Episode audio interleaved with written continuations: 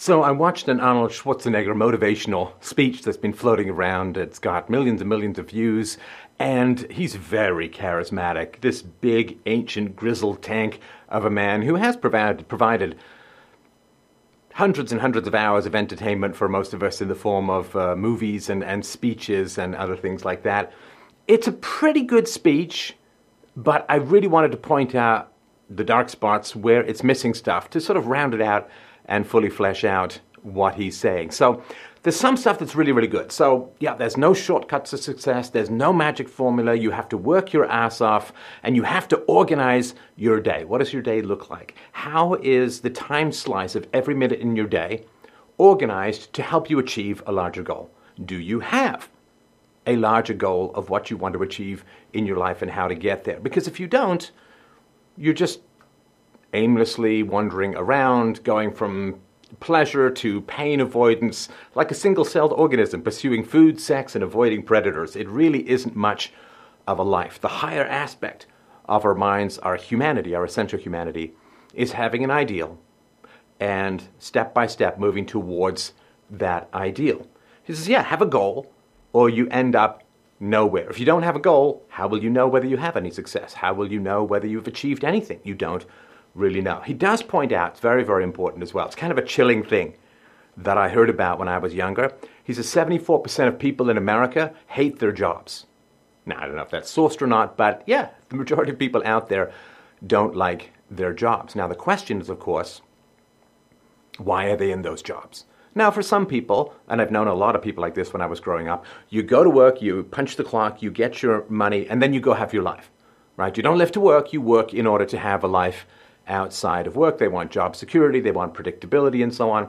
Nothing particularly wrong with that. But if you hate your job, that's a sign in your heart and in your mind that you're supposed to be doing something else.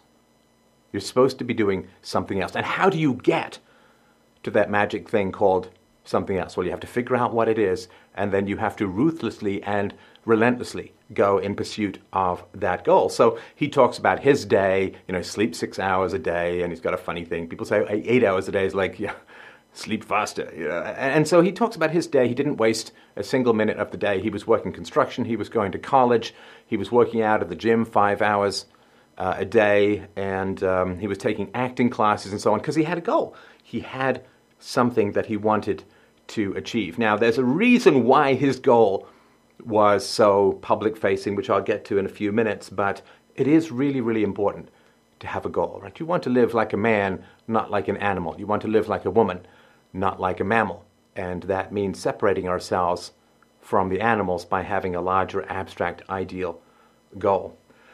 So, yeah, organize your day, figure out what it is that you want to do. And he does point out something that's very important, which is he says, look, just if you read one hour a day in history. Just imagine at the end of the year, 365 hours of studying, how much more you would know, how much more you would understand. Well, hopefully, if you read the right kind of history.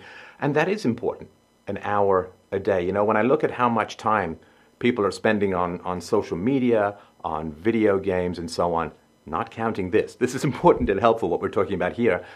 But it is tragic.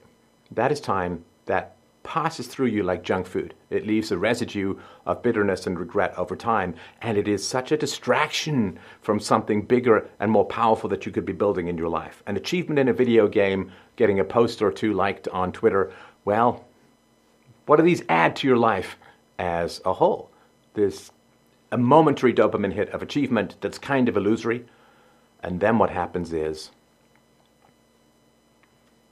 days go by, months go by, years go by, you look back and you've accumulated no skills, you've wasted an enormous amount of time, and then you face panic, regret, depression, anxiety, frustration, and sometimes you will have anger at those around you who let you fritter away your life without interruption for so long. And so life is a very, very short gift. Think of all of the matter and energy that is in the universe, scattered across hundreds of millions of stars and hundreds of millions of galaxies, all of which is separated by vacuum and void, right? What's the biologist said about God? He said, I don't know if there is a God, but if there is one, he seems to be inordinately fond of beetles. And, uh, you know, in the same way, a physicist might say, I don't know if there is a God, but if there is a God, he's enormously fond of emptiness.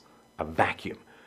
And so the only three pound entity in existence out of all of the universe, all of the emptiness, all of the stars, all of the blind burning bombs that light up the night sky, all of the dead moons and empty gas planets and void and empty asteroids, out of all of that is known in the universe, all of the void, energy, space, nothingness. There is one three pound magical bomb of thought that can comprehend the universe. The universe doesn't exist except within the mind of a human being because the universe has no concept of existence outside of consciousness. You have, out of all of the matter in the universe, been granted this incredible organ called the human mind, which is unique in the earth and absolutely unique, as far as we know, in the entire universe. To be the recipient of the greatest gift that matter and energy has to offer anyone or anything, anywhere, anytime, and to squander it, blasting pixels and mindlessly scrolling. It's terrible. You think of those children who inherit great wealth and then squander and fritter it away on useless consumer purchases and vanity snapshots, flying private jets to Paris and so on. Well, you have been given an inheritance as the proud possessor of a human brain. You have been given an inheritance far greater than any money that could ever be provided to you. What are you doing with it?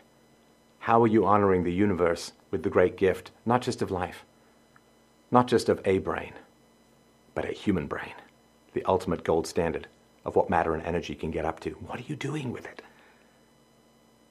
Are you binge watching useless shows to distract yourself from the emptiness of your life? What a great spit into the face of a universe that showers us with such ridiculously rich gifts of consciousness and a capacity to reason and be virtuous and change the world for the better. Do something with the gift you have been given. Do not squander. Think of a toad ribbiting its way across a lily pad in search of a toad to have sex with and then spray its sperm into the eggs uh, uh, into the eggs that are in the water and, and your steady diet of, of flies and mosquito larvae and things like that. And imagine if that, that frog or that toad could look at you striding past and say, God, what I would give to have one of those brains rather than be stuck in this filthy pond licking up mosquito larvae for food. Honor the frog. Honor all those who don't have a human brain with using it to its full potential. So I just wanted to mention that. He does talk about not having a plan B. Not having a plan B. That's very, very important. I'll tell you a little story here about this. When I first started doing my philosophy show, the media came down on me like a ton of bricks. I guess they saw the power of what it is that I was up to. They saw the potential of what it is that I was doing, perhaps even before I did came down on me like a ton of bricks, called me all kinds of horrible names, tried to destroy this philosophy show, murdering it in the crib with all of the weighty power that they had. And back then, like 12 years ago, you had almost no right of reply. Now you do. Right now, I can get more viewers than CNN on a regular basis. Back then, the media was much more powerful. I was tiny, and uh, it was uh, a difficult position to be in. But I will tell you this I'm thankful for it now. Because when you get called all these kinds of terrible names, when you're just starting out to build a philosophy show, what does it do? Well, it means there's no turning back. See, I came from the business world, I was a software executive, entrepreneur, and after all of the media had printed all these terrible things about me, I couldn't sit there and say, well, it's a bit more of a hassle than I thought it was going to be. I guess I'll just tootle on back to the business world. Well, there wasn't any of that because, you know, in the business world, and you put your resume in, people Google, right? the cult leader or whatever, right? I mean, and so it was, okay, I guess I'm strapped in. I am now committed. And it took me years to figure out what Jesus meant when he said, love your enemies. There is something to that. There really is something to that. The quality of the show, the growth of the show, the commitment that I have to philosophy and to this worldwide conversation comes in part out of my enemies, because they have cut off all escape routes but going forward. They have slandered me to the point where it is succeed or starve, almost literally. So, thanks, guys. You really taught me how to spell the word commitment. So, yes, don't have a plan B. We do perform better when there's no safety net. Why do we focus so much on, quote, tests or challenges where there's no particular downside, right? Ah, you lose an online shootout game on Fortnite or the old Unreal tournament or whatever. Ah, you know, you just boot it up again, you start it up again, and you play again, and you know, you, you, you try something and it doesn't work, you go back, what is it, your F9? No, your F10. You go back to your saved game on Skyrim or wherever, and you can just try it again. It's no particular risk, no particular downside. Well, it's because we are very afraid of failure. We are very afraid. And it's really, really important to be specific of what we're afraid of. We're not afraid, in particular, of failure. It's like people who say they have a fear of heights. No, they don't have a fear of heights, they have a fear of falling. Or to be more specific, they have a fear of the horrible splat that happens after you fall and hit something solid. So they have a fear of injury, they have a fear of death. It's not really a fear of heights. It's what. So you don't really have a fear of failure. You have a fear of being attacked for failure. You have a fear of rampant, vicious verbal abuse. First of all, from outside, and then when you've internalized that, like I don't know if you've ever played tennis or, or some game or squash with someone, and they just get so mad at themselves when they miss a shot. Oh, I'm so stupid. Why did I, right? They get, oh, why did I take that shot? Ah, I never learn. They get so mad at yourself, and it's a way of trying to influence you to not give them as hard a shots or whatever. But you see those people who kick themselves up, who are sucky losers and so on, they're not afraid of missing the shot. They're afraid of the verbal abuse that's been internalized that comes after they miss the shot. They're terrified of the emotional agony of self abuse. They're not afraid of missing the shot. So you're not afraid of failure. Failure is the natural state of mankind. failure is the natural state of mankind. Think of the two greatest geniuses of language in English, I dare say, around the world. Number one, William Shakespeare. Number two, Charles Dickens. Charles Dickens, the greatest novelist in history, Shakespeare, the greatest poet and playwright in all of human history. Now, Shakespeare wrote 50 odd plays. How many of them are world famous? Six, seven, maybe 10. So 15% of the output of the greatest literary genius in the uh, English language, perhaps even in all world languages, maybe 10, maybe 15% of his plays are regularly performed and are considered to be the greatest. So the greatest genius has a success rate of maybe 10 to 15%. If you look at Dickens, Dickens wrote, what, 30 plus novels and so on. How many of those are regularly read these days? Maybe five, maybe six, maybe seven. It's about the same rate. Maybe 15%, maybe on the very outside you can get 20%. So even the greatest geniuses in the world have a genuine success rate of doing plays which last the test of time, writing novels that last the test of time, maybe 15%. So anytime you're batting 15%, uh, you're doing as well as all the geniuses in the known universe combined. Look at uh, great composers, look at great songwriters, so look at uh, great playwrights, look at, uh, uh, at the, all of their lives and then the span of their lives that they spent writing their greatest work, it tends to be very short. So, failure, even for the greatest geniuses among us, is the natural and inevitable state. So, if you want to get over your fear of failure, then what you have to do is stop being around people who attack you for failing or who undermine your success because they're afraid that if you succeed, it means that they have the chance to succeed. So you have to, and, and Arnold points this out, Stay away from the naysayers. Get away from the naysayers. Oh, I just did a show about this last night, talking about the labels. I wanted to become a world leader in the realm of philosophy and change the course of human history with reason and evidence. It's a pretty big goal, right? But why not aim for the highest possible? You don't know what your potential is until you aim ridiculously high. I would rather aim ridiculously high and fall 80% short than aim very, very low and get 100% right? If I aim to jump 100 feet and I can only jump 6 feet, fantastic. But if I only aim to, uh, uh, to, to jump 4 feet, I jump 4 feet, well, I'm still lower.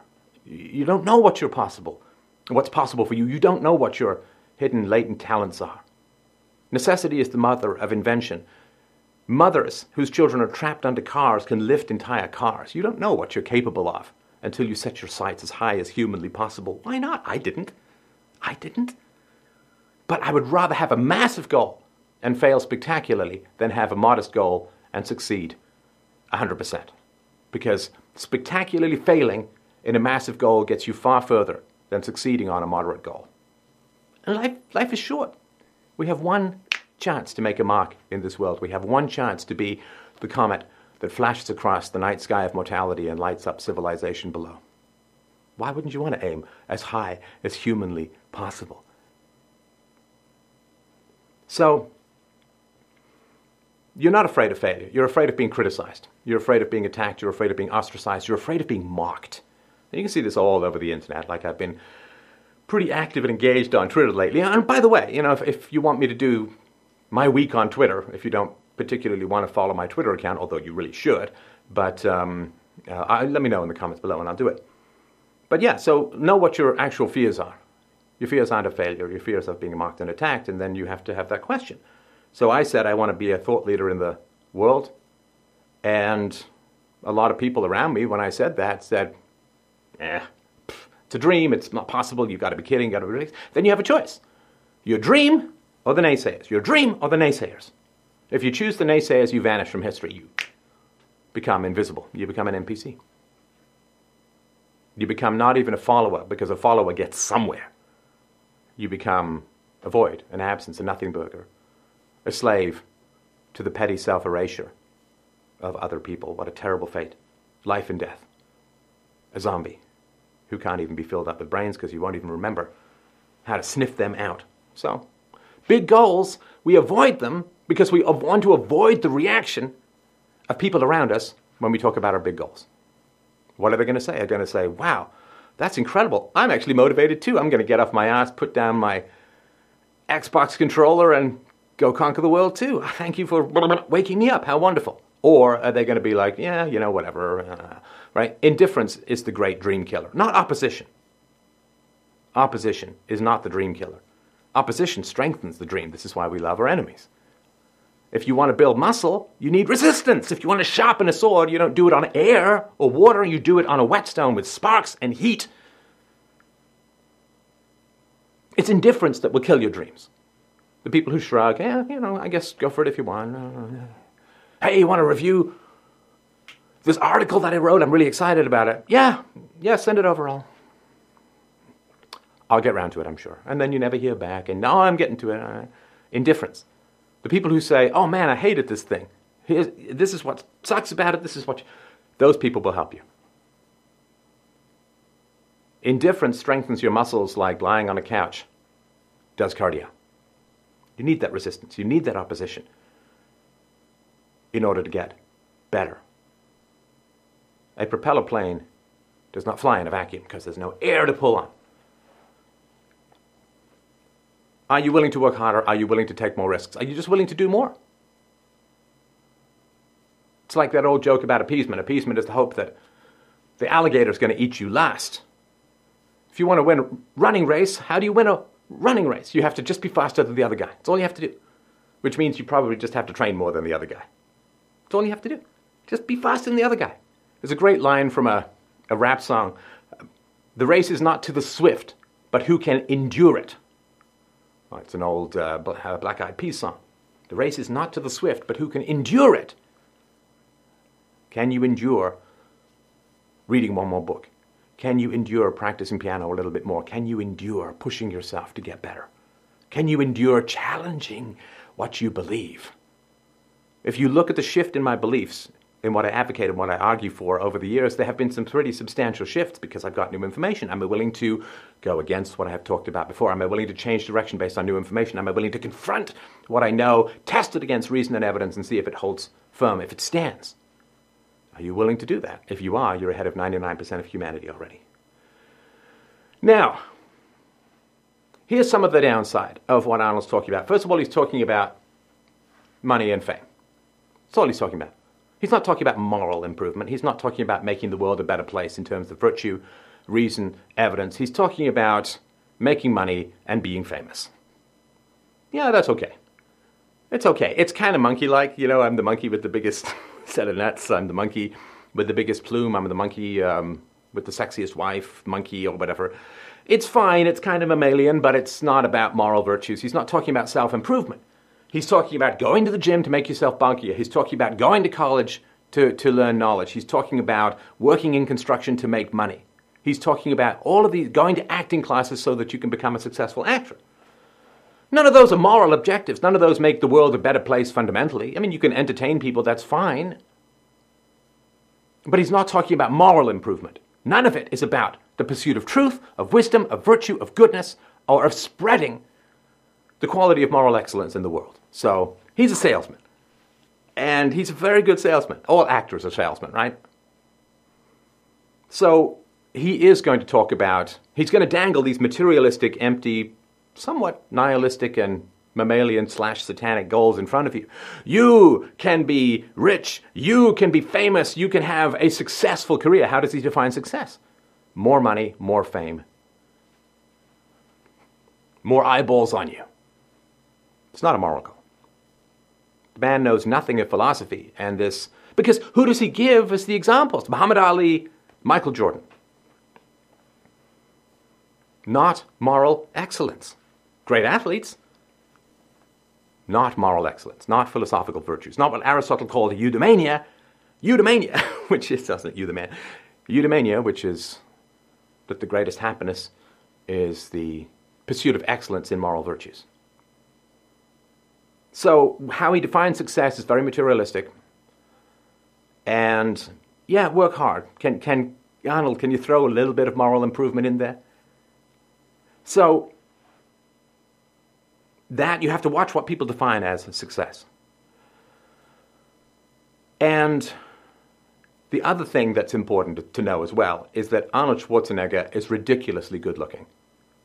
I mean, he does have that sandy haired, Aryan, square necked face physique and so on. And I think Oliver Stone, who worked with him in one of the Conan movies, I think, you know, said he has a face for the ages. And he does. He have, I mean, the guy at 71, still ridiculously good looking, a nice puff of Tom Skerritt hair and so on. And so the fact that he's ridiculously good looking has really helped. So when he says, I wanted to become a uh, uh, uh, heavyweight, sorry, I wanted to become a uh, weightlifting champion, Mr. Universe champion, and then I wanted to get into movies, it's like, sure, because he's ridiculously good looking.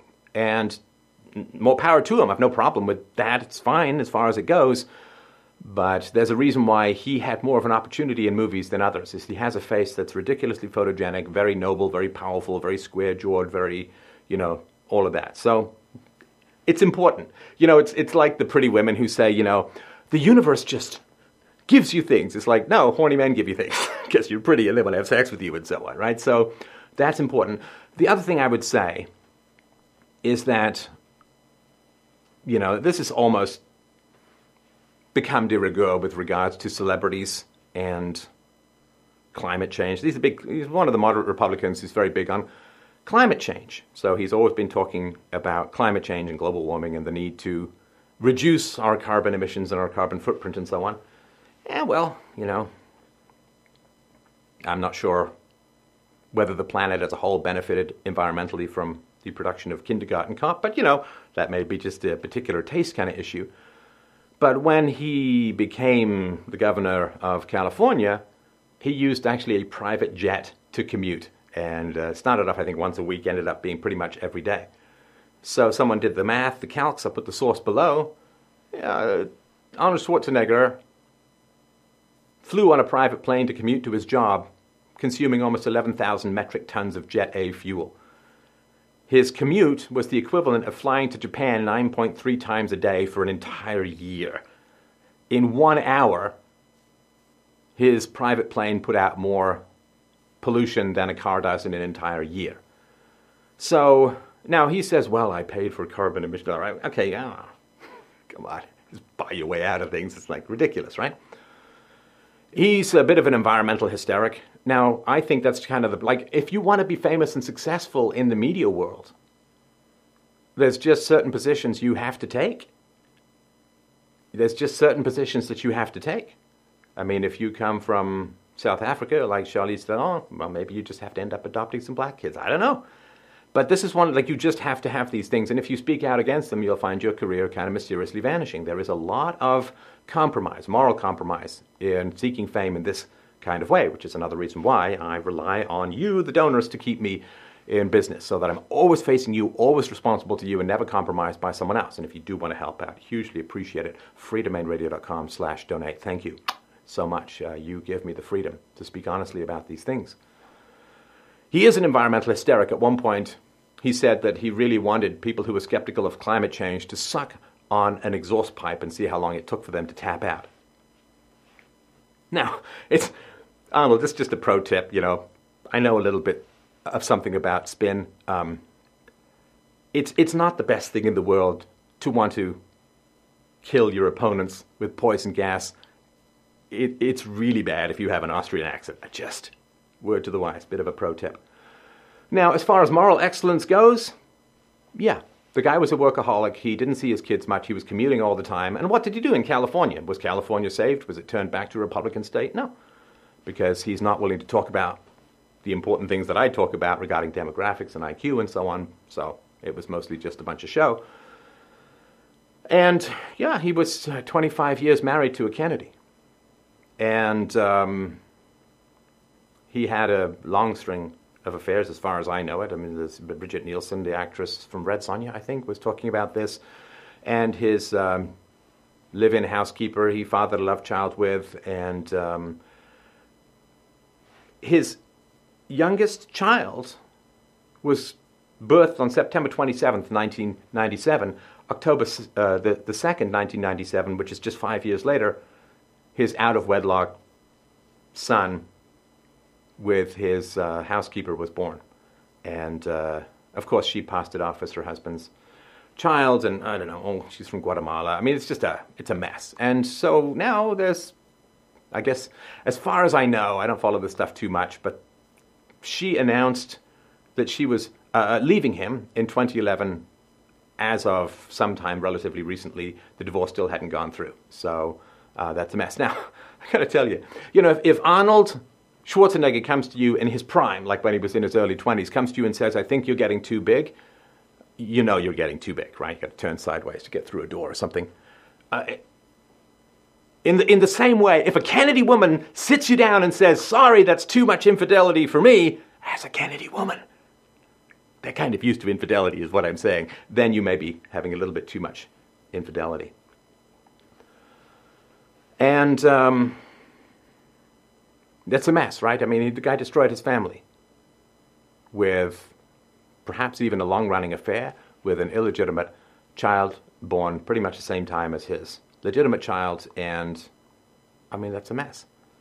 And that's what I mean when I talk about, so he's going to dangle a lot of eyeballs and money and fame and all of that in front of you, saying, This is excellence, this is success. No, it's not success. If you destroy your family for the sake of an affair with a tall hobbit, that is not quality. An affair with anyone, that is not quality. If you condemn a son of yours to a life where he's known as the illegitimate out of wedlock son, if the divorce, what is he worth? 400 million bucks or something like that. If the divorce slices that in two, I know she's wealthy too, but who knows, right? Then he just lost 200 million dollars for the sake of banging an end. Like this is ridiculous, right? This is not. But he's not going to focus on that. He's going to focus on when he was younger. He's going to focus on pumping iron uh, as opposed to pumping the help. So it is a good speech uh, you know, all the criticism. I mean, I criticize my own speeches too, so it's a good speech. I think it's important, but we honor the glorious gift of consciousness not with fame, not with money, but with virtue and with the spread of wisdom. That is how we grow. That is how we fully honor what it is to be human. So if you take some of his examples of how to succeed and you turn them away from moving lots of metal in a dark room, if you take it away from standing in front of a camera and mugging shamelessly for millions of dollars, and you put it instead towards the pursuit of knowledge, truth, and wisdom and moral excellence, then you kind of bulk up humanity's virtue, which is absolutely essential for our long term, not just success, but survival.